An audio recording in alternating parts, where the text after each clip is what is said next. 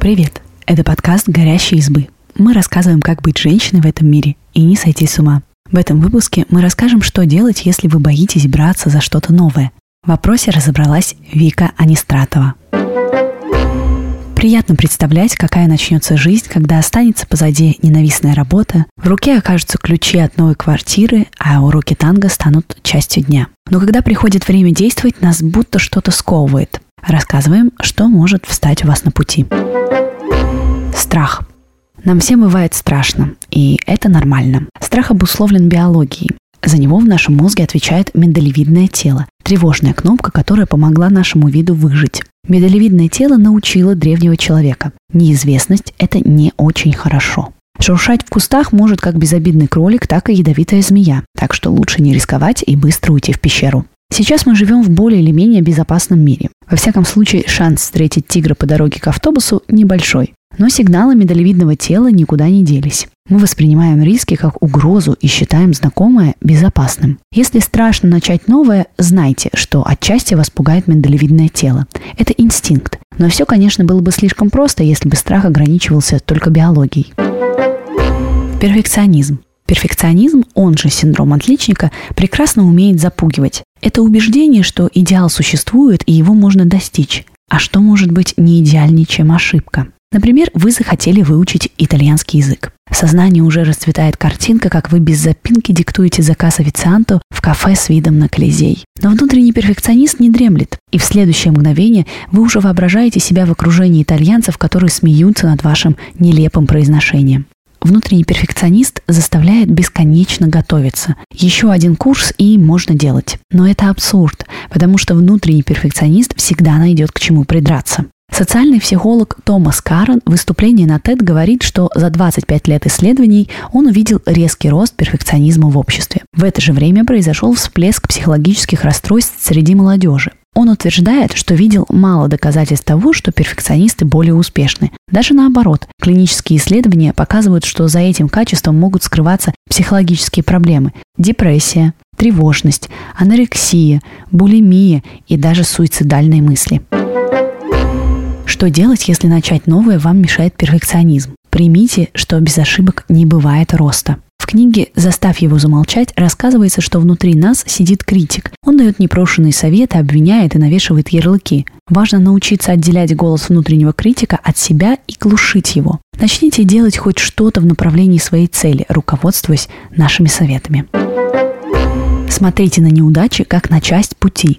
Ваша задача не в том, чтобы уклоняться от ошибок, а чтобы научиться с ними работать, принимать, анализировать и корректировать. Наслаждайтесь процессом. Если вы научитесь ценить его, вам будет не так страшно за результат. Понижайте планку. Если вы решили бегать каждое утро минимум час, когда раньше предпочитали валяться в мягкой постели, приготовьтесь. Внутренний критик будет бить вас ментальной палкой за каждый пропуск. Начните с малого. 15 минут зарядки более чем достаточно. Когда это станет для вас нормой, постепенно увеличивайте нагрузку. Соблюдайте принцип «достаточно хорошо». Иногда лучше запустить проект на троечку и допиливать в процессе, чем стремиться сделать сразу на пятерку и не выпустить его вообще. Что делать, если вы боитесь оценки окружающих? Определитесь, кто такие эти окружающие. Когда вы говорите «а что подумают люди», вы, вероятнее всего, думаете о конкретном списке людей. Их не так много, как кажется на первый взгляд. Для того, чтобы определить свой круг всех, попробуйте выполнить простое письменное упражнение. Первое. Выберите утверждение о себе. Например, «У меня здорово получается печь пироги». Второе. Определите в своем круге тех людей, кто согласится с этим утверждением. Выпишите их в первую колонку. Третье. Выберите тех, кто опровергнет, и запишите во вторую колонку. Четвертое.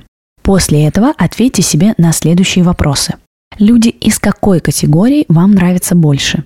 Кого из этих людей вы больше уважаете? Кто из них ведет более счастливую и наполненную жизнь? Какие люди больше всего заслуживают, чтобы их мнение игнорировали? Почему вы обращаете внимание на людей из второй категории? Когда вы знаете конкретных людей, на мнение которых опираетесь, становится не так страшно перед всеми. А еще вы можете обнаружить, что не так уж и сильно хотите прислушиваться к тем, кто вас критикует. Вы сами выбираете, на чье мнение ориентироваться.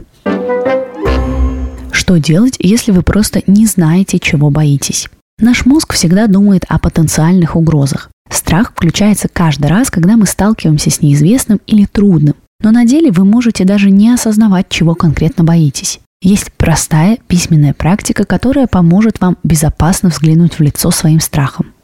Первое. Возьмите листок бумаги и запишите то, что хотите сделать, но боитесь. Второе. Напишите самое плохое, что может случиться, если вы все же решитесь. Третье. Ответьте на несколько вопросов. Как вы можете избежать такого исхода? Как вы можете исправить ситуацию, если самое-самое плохое все же случится? Что произойдет в вашей жизни, если вы сделаете задуманное и достигнете успеха? А что произойдет, если вы откажетесь от задуманного? Такая практика поможет вам трезво взглянуть на ситуацию, оценить все риски и принять решение, основанное на аргументах, а не на страхе перед неизвестным. Спасибо, что послушали этот выпуск. Подписывайтесь на наш подкаст, пишите в комментариях о своих впечатлениях и обязательно, обязательно делитесь ссылкой с друзьями. Пока-пока.